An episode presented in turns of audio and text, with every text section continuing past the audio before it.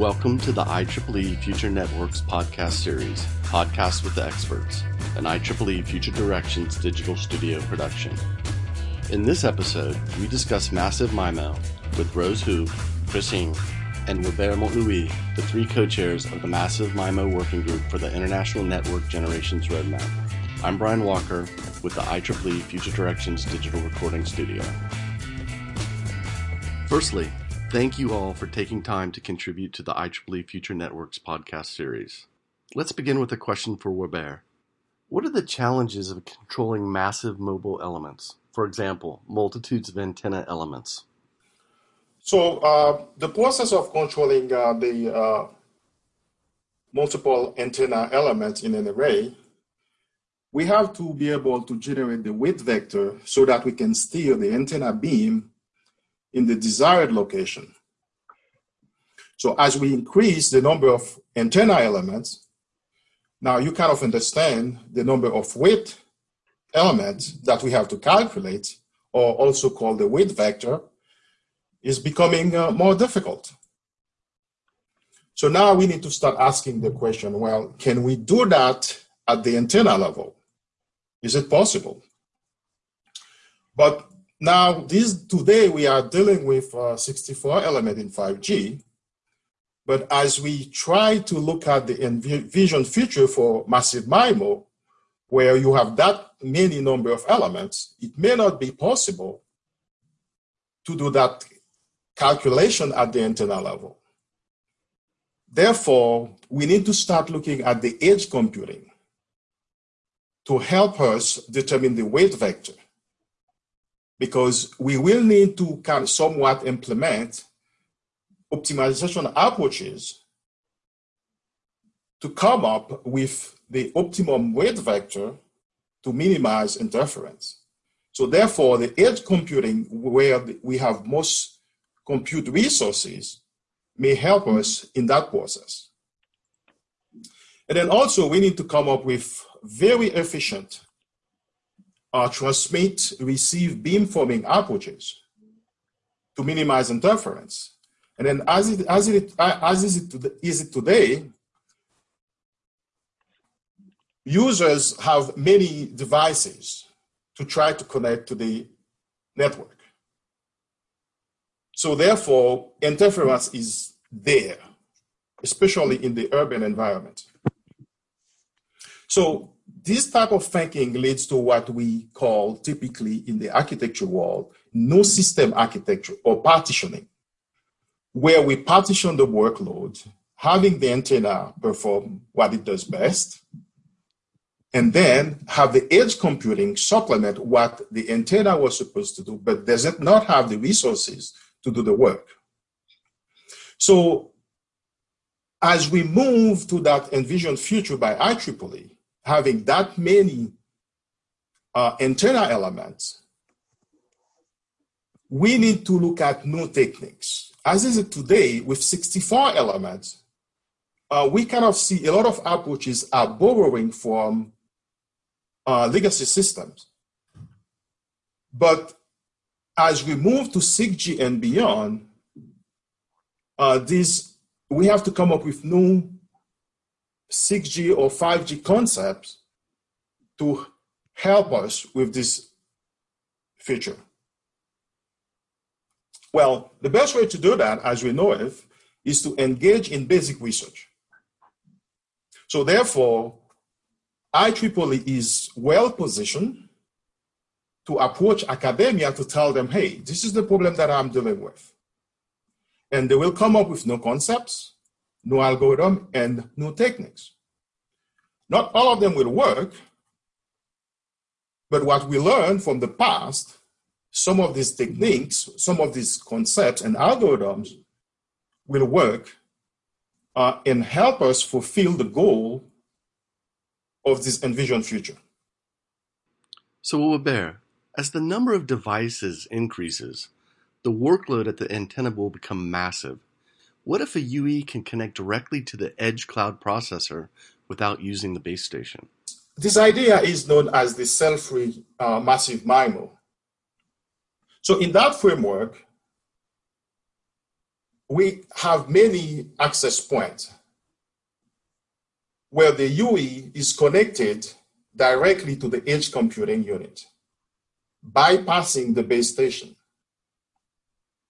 Well, now we just talked about how it is it may be difficult to come up with the, the level of computation that we need to service all the UEs using the base station.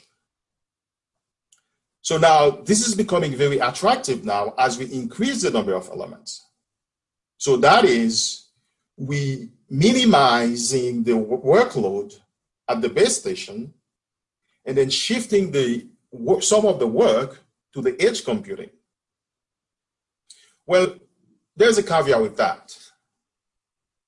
This approach has its own issues because either connecting to the base station or the edge computing unit, both techniques need to be working simultaneously because there will be cases where the UE will not be able to connect to the uh, edge computing unit, yeah.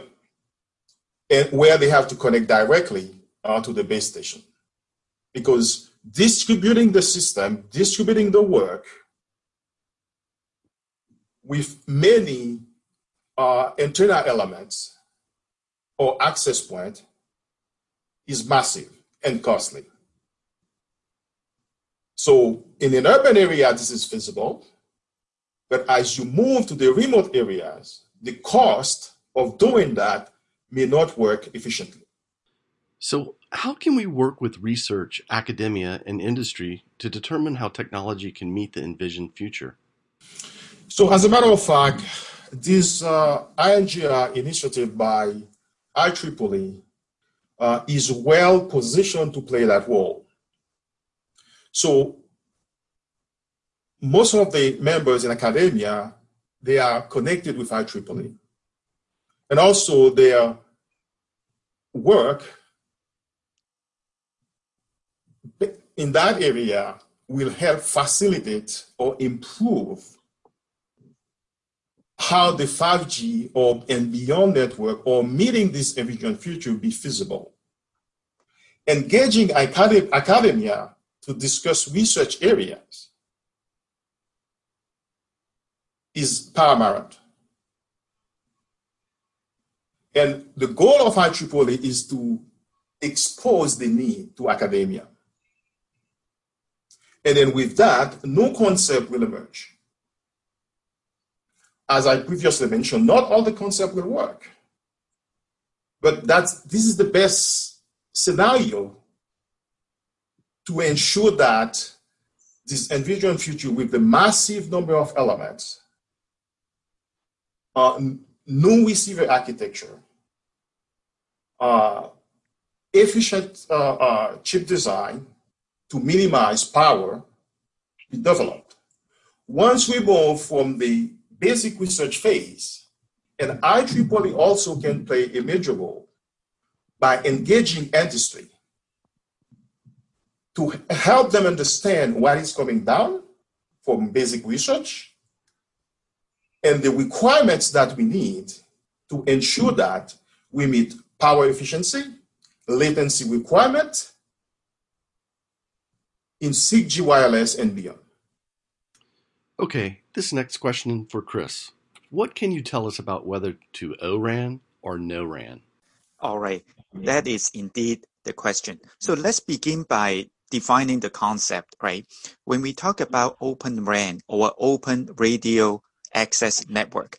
We mean this paradigm that there's a well-defined and open interface between the different components of a cellular network. So for example, there's a uh, open interface between the baseband processor, um, you know, between the uh, antenna um, antenna system, the the gateway system, uh, the radio, and so on, right? So the idea is say you are a brilliant wireless engineer or a startup and then you come up with the next massive MIMO system. That is great.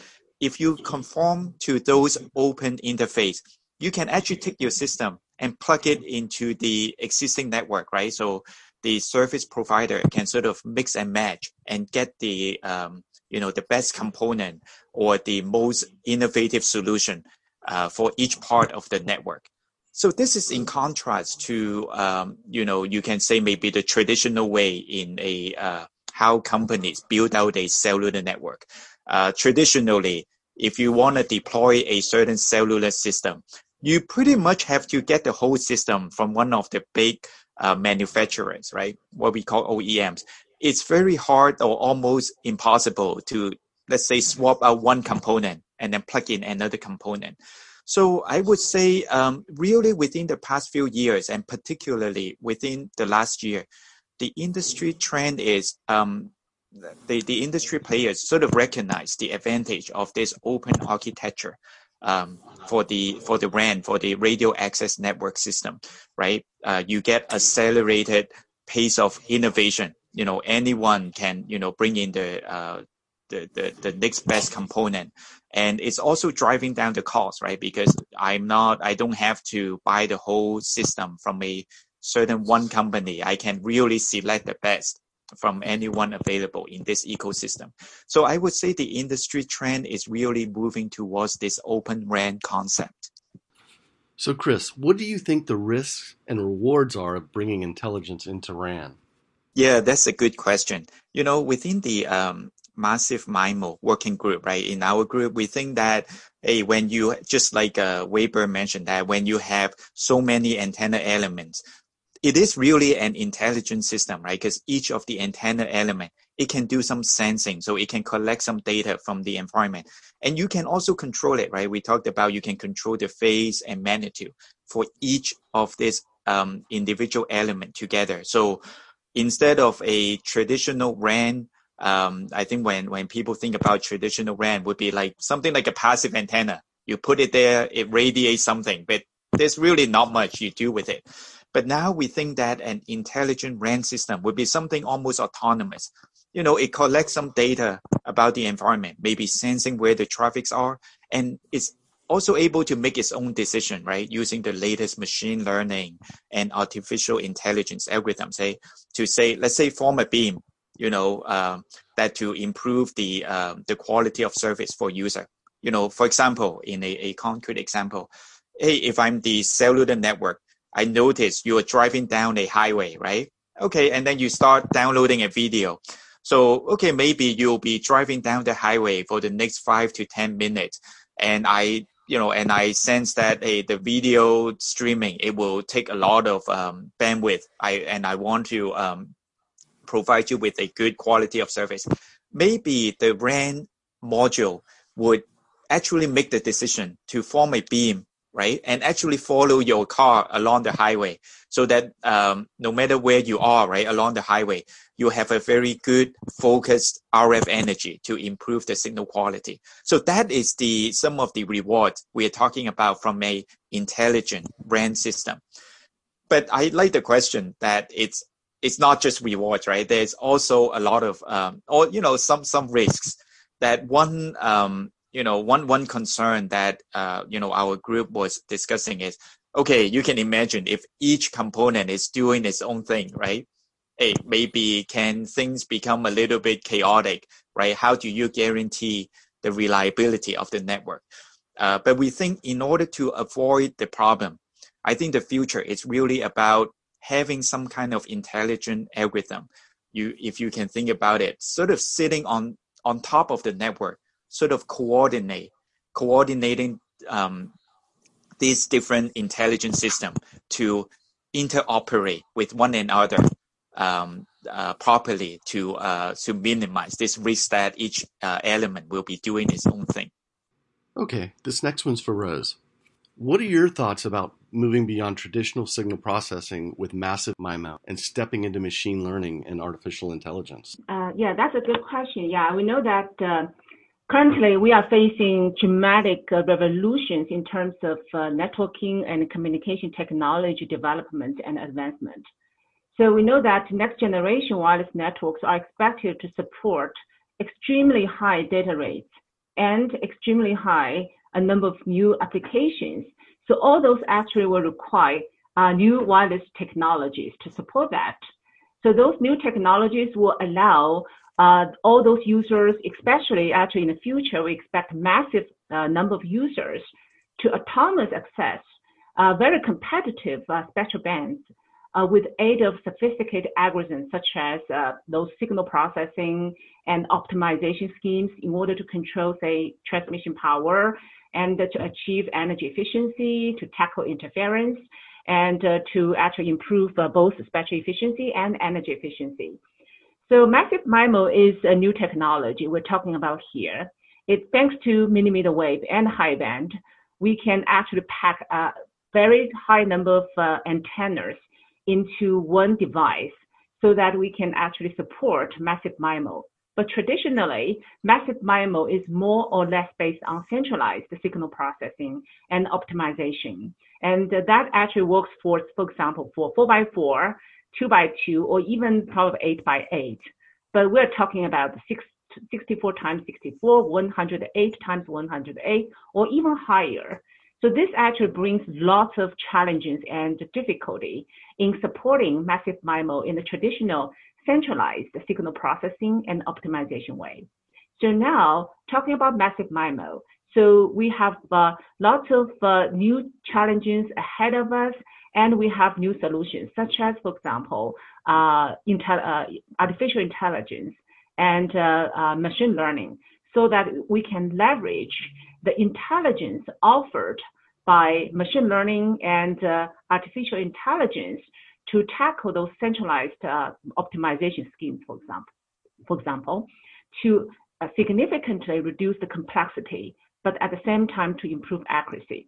So a couple of uh, uh, significant actually the areas or the challenges people are dealing with in massive MIMO by leveraging the power and the intelligence of machine learning is, for example, channel estimation. Because channel estimation is super important in supporting MIMO. Well, when we go to massive MIMO, channel estimation becomes important but very, very difficult. So not to mention that we need to collect a large number of data from uh, users and from the environment and feedback them to, say, the base station to do the centralized uh, signal processing, then get the channel estimation results.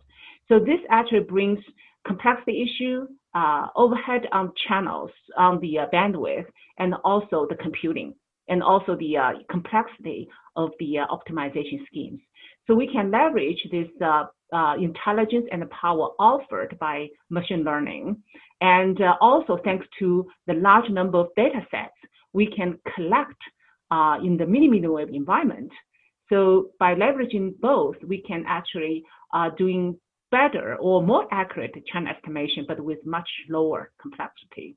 And also, of course, you know, uh, this just, you know, the, uh, the, the information we get from the channel, but talking about by leveraging the channel estimated uh, from the, uh, for example, machine learning and uh, AI, then we can further use machine learning or artificial intelligence technologies to design um, massive MIMO schemes. So how, for example, how to design the uh, beamforming vectors and how to uh, design the uh, transmission powers and how to uh, design, for example, the, uh, the, the bandwidth allocated to each user. So this is all part of the design of massive MIMO, but again, lever leveraging only leveraging the traditional centralized signal processing and optimization schemes, which actually become less and less feasible into the future, especially when we deal with uh, massive connectivity, high heterogeneity, and high capacity uh, environment like 5G uh, or 6G and beyond. So we, we can see tremendous uh, challenges ahead of uh, using massive MIMO, uh, but on the other hand, we see great opportunities offered by leveraging the intelligence of machine learning and AI to support that. So Rose, powerful computing and intelligent capabilities are moving to the edge, far away from the cloud. How will we identify and develop the complicated and computing intensive signal processing needs to drive millimeter wave? Uh, machine learning uh, uh, actually can be uh, used in a distributed way. So in that case, we can leverage uh, the power offered by edge computing, for example. So especially, for example, we'll talk about uh, the cell-free massive MIMO. So that actually is designed to manage to tackle, for example, like the uh, distributed Internet of uh, Things kind of network. You have uh, billions of devices. They are extremely distributed with high heterogeneity. So you have centralized scheme actually normally doesn't work, like we said before. So if you have, for example, distributed antennas close to the users, they form that kind of uh, cell-free massive MIMO type of network. But this actually would uh, hugely rely on uh, the computing power at the edge so that they can actually design uh, the, uh, the MIMO access schemes in the local environment, but without losing those kind of uh, global information by leveraging, for example, federated learning using, uh, which is very popular now in machine learning technologies. So combining this edge power, edge computing power that can support local computing, but also to, at the same time by leveraging uh, distributed machine learning technology so that we can uh, uh, greatly facilitate uh, the technology development such as cell-free massive MIMO, which is extremely important in the future uh, user-centric type of network such as IoT. So let's move the conversation to opportunities and challenges related to MIMO. Chris, Open RAN is an area where we are seeing vendors and others taking both sides. What are the pros and cons of ORAN relative to massive MIMO? Yeah, relating to the vendors, I think we see a very interesting trend, right? That uh, I would say maybe a, a few years earlier, um, you know, the concept of an open RAN or open architecture. Uh, of course, we see more maybe smaller or upstart company, you know, embracing that because uh, that's one way they can very quickly bring innovation to the cellular network. But you know, we saw maybe one some of the sort of more traditional or, or bigger vendors maybe a little bit more conservative towards that, right? But I can see in the last year that trend has changed. I, I, I would say that now most of the vendors are really embracing this concept of open architecture. Maybe now the only debate is what is the timeline, right? Is it something that that will happen very soon like let's say you know within a year or or it's just something more sort of uh, down the road right? In a few years or even 10 years later. And personally i think the um, this open architecture concept would get adopted sooner rather than later. And this is actually particularly important for massive MIMO because I, I think going back to what uh, Professor Hu said, right, that for massive MIMO, you have a lot of hardware, a lot of antenna elements, a lot of amplifiers, and so on. If everything is aggregated, if the whole system is tied together, you know, they tend to be, you know, expensive, uh, you know, power hungry, maybe heavy in, in weight and so on, right? Then you, you, it's very hard for them to get a, adopted or it will be in a very slow rate. But as the industry is moving to this open architecture, now we have the opportunity to separate out, you know, what are the most important value adding element. And, you know, looks like probably it will be about the, uh, you know, the machine learning algorithm, right? The, the smart AI control and so on.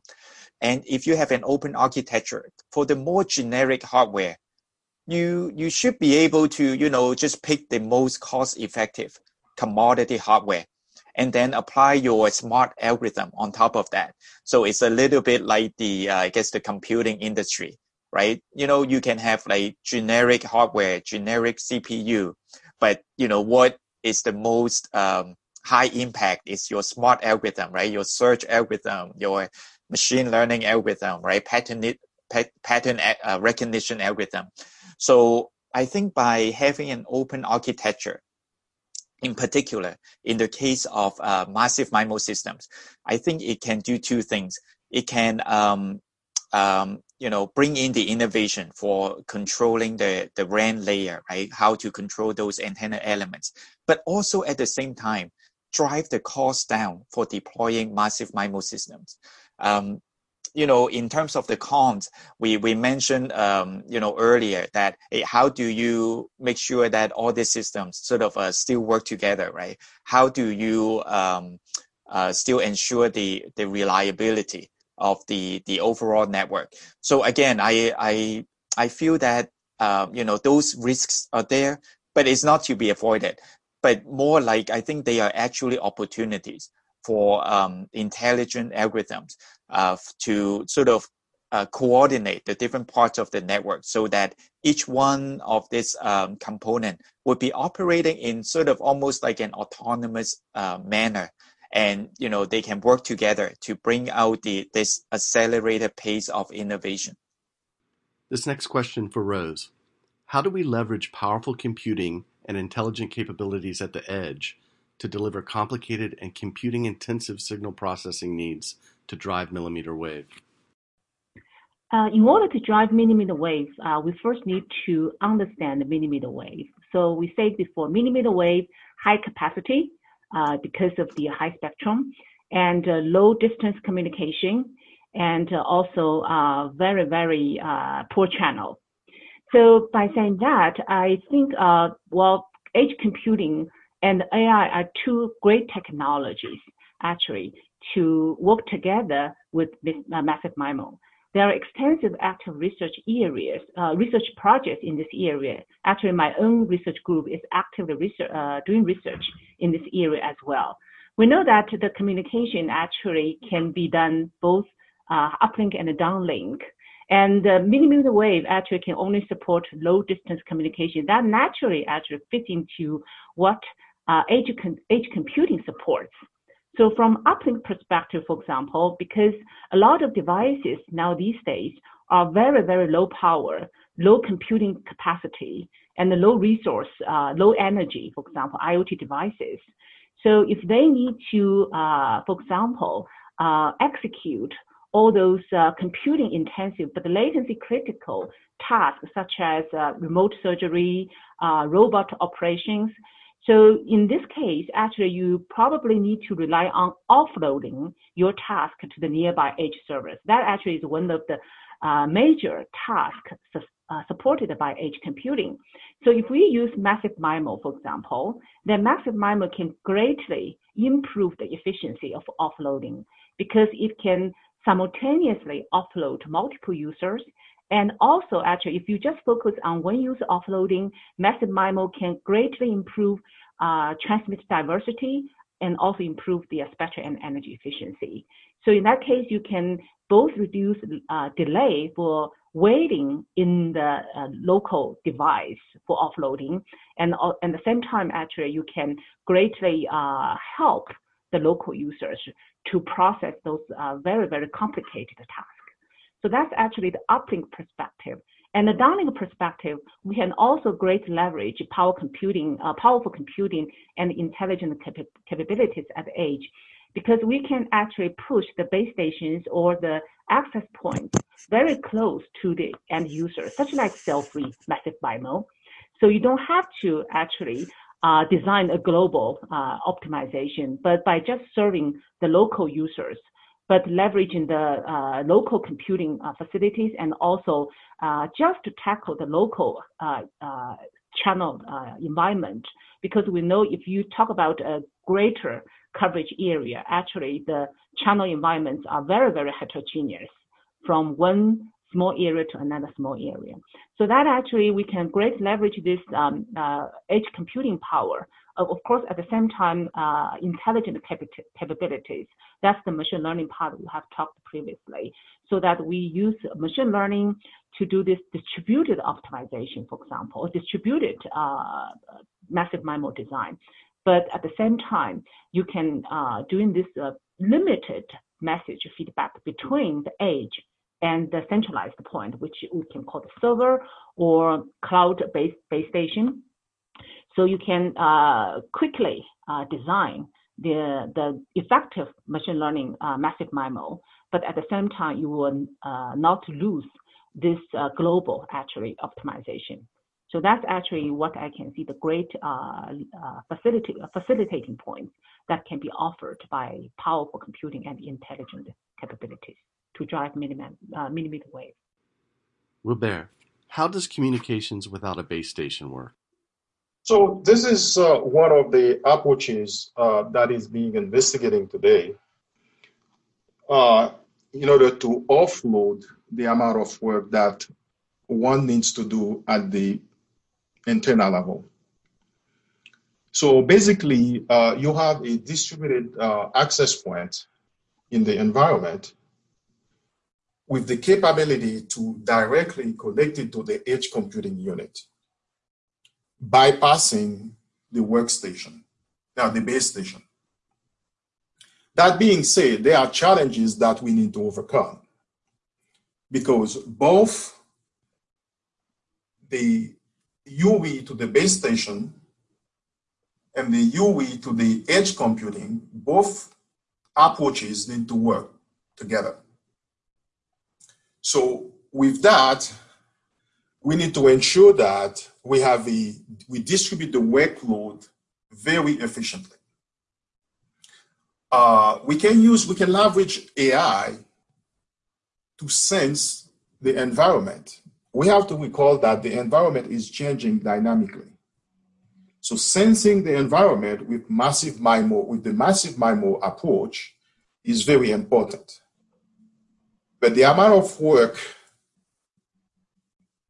that we need to do and the amount of data that we will have to deal with, we need to ensure that we use that information very efficiently. This is where when we sense the environment, AI and signal processing can couple together to inform the edge computing what are the changes in the, in the environment. And then that will help us partition the architecture well so that we can tell the antenna, you're going to do what you need to do to ensure that we move that massive amount of, information efficiently and ensure quality of service. And at the same time, the massive MIMO system and the, with that number of antenna element will efficiently sense the environment and inform the edge computing unit how to optimize the, the next weight vector, the steering vector to ensure that we maintain latency and quality of service. Rose, what is the process of moving into massive MIMO with emerging technologies such as deep learning, machine learning, and artificial intelligence? Uh, that's a great question. Actually, one thing we are sure, in order to moving into massive MIMO with emerging technologies, we need to combine the domain knowledge that has been developed already in communication technologies and the signal processing technologies with intelligence enabled by machine learning and AI algorithms. So by saying that, the intelligence enabled by machine learning and AI algorithms, and these days we have huge advancement of both theory and model and uh, uh, testing and prototyping this uh, development in this area. And in the communication and signal processing field, we have a huge development and advancement as well. So we need to combine both fields. And then by leveraging the big data, we are offered these days together to tackle the challenging issues in massive MIMO. So the, the, the, areas like challenge issues in the massive MIMO, we have already mentioned before. This can include channel estimation, uh, user distribution prediction, especially in the heterogeneous environment. Traffic estimation, same, same in the heterogeneous environment, and beamforming, interference control, power control.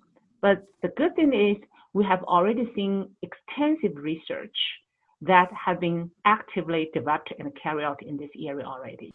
Back to you, Robert.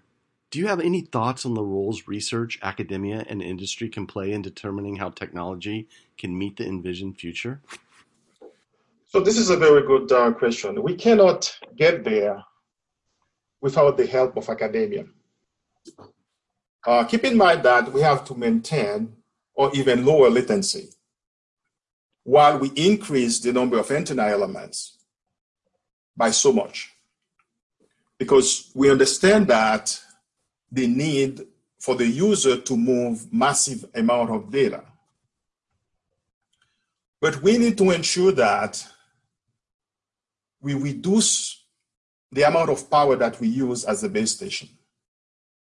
We need to develop efficient receiver architecture and power efficient devices to ensure that we do not put too much stress in the cities power system.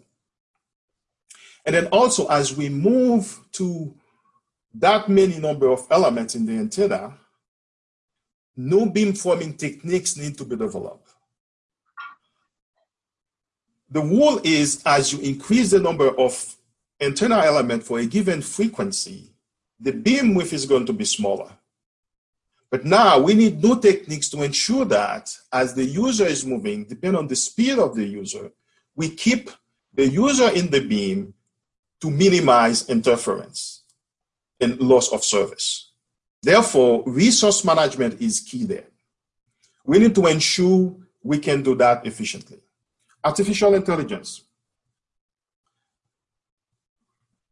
What we used to do in the old days is ensure that we transform the data or the information that we have into images uh, and then give it to the uh, train network to give us results. Uh, the trend in academia these days is to ensure that we pass the raw data to the network and then learn from it. And this is a new area being developed today. So we need their need to help us go through that massive amount of data in a very short period of time, come up with results. So only academia can help us do that process. So using using the, the, the, power of academia will certainly make this process very efficient and address the, the, the uh, future. And then also, as we partition the network, sensing the network, having that massive amount of data, this is the same approach that DARPA proposed recently using RF machine learning.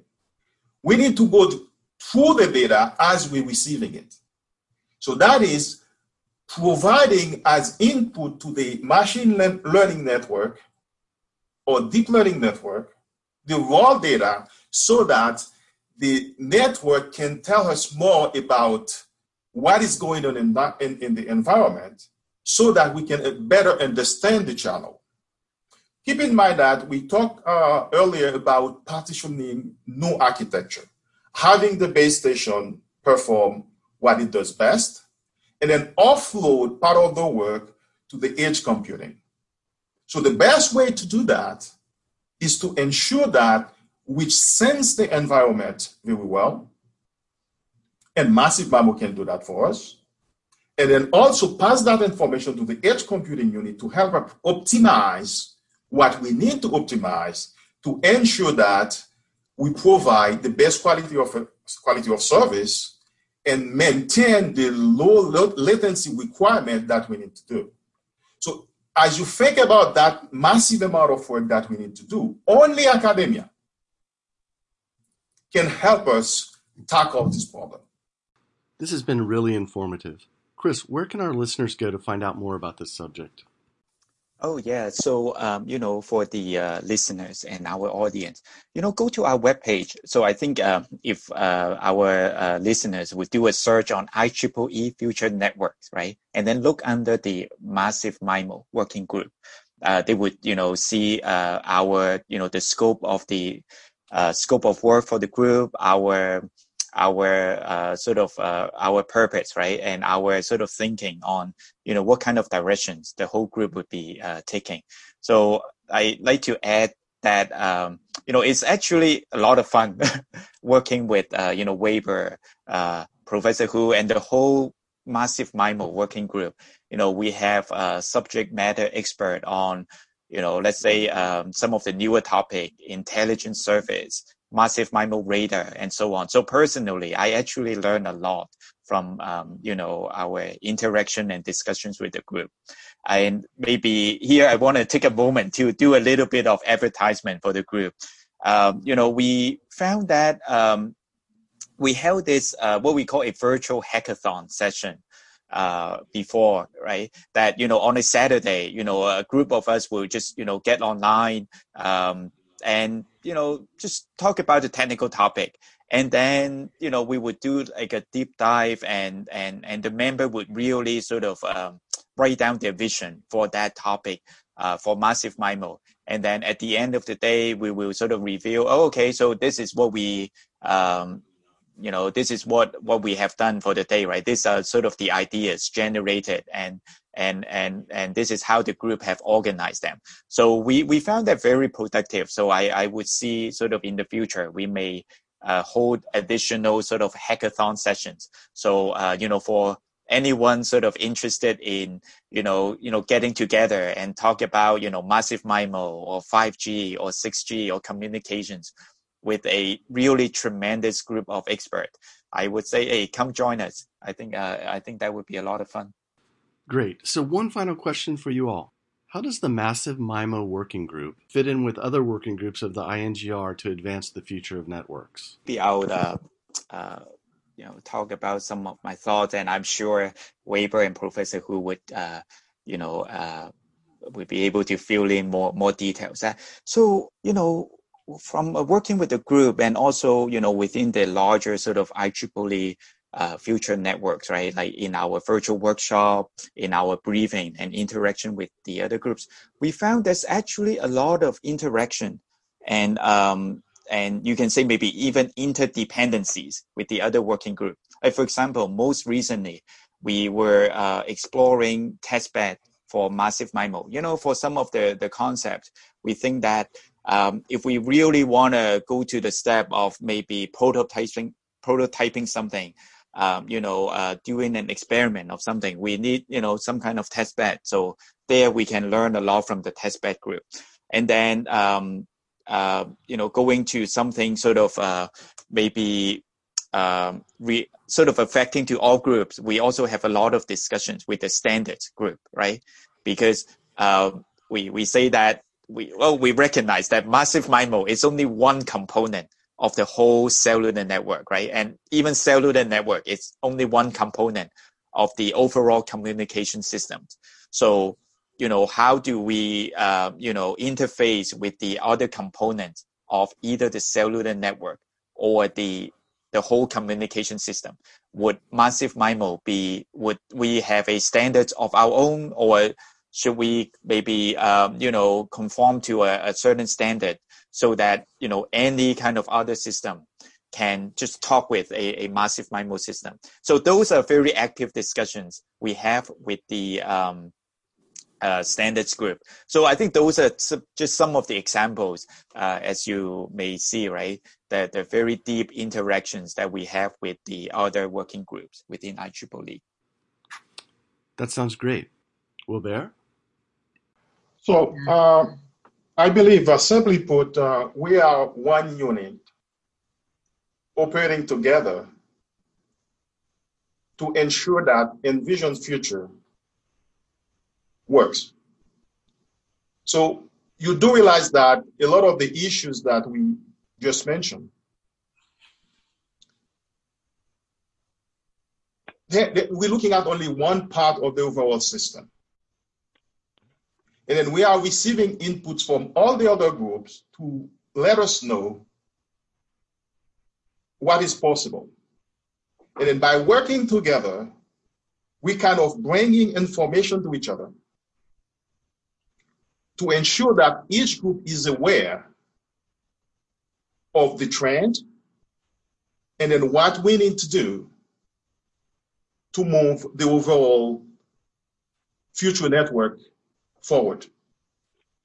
Rose, do you have any additional thoughts you'd like to add? Um, yeah, I think uh, I agree with what uh, Chris and uh, Weber just said. I think uh, Massive MIMO is actually an area that involves lots of theory, algorithm, uh, prototyping, standardization, uh, productization, uh, development. So it naturally fits as a point or working group that can interact with a lot of other groups such as standardization, such as system design, uh, hardware, signal processing, millimeter wave, AI optimization. So I can see lots of good collaborations. And besides that, because this is the area that involves lots of theory algorithm development as well. So I would say besides the uh, uh, collaborations among all the groups uh, inside uh, INGR, and I would strongly encourage the uh, collaborations between, say, industry, academia, or among industry, academia, government. So all those units together, we would like to see more participants uh, from academia and industry to get involved into the future. Thank you for listening to this edition of the IEEE Future Networks podcast with the experts. Discover more about the IEEE Future Networks initiative and inquire about participating in this effort by visiting our web portal at futurenetworks.ieee.org.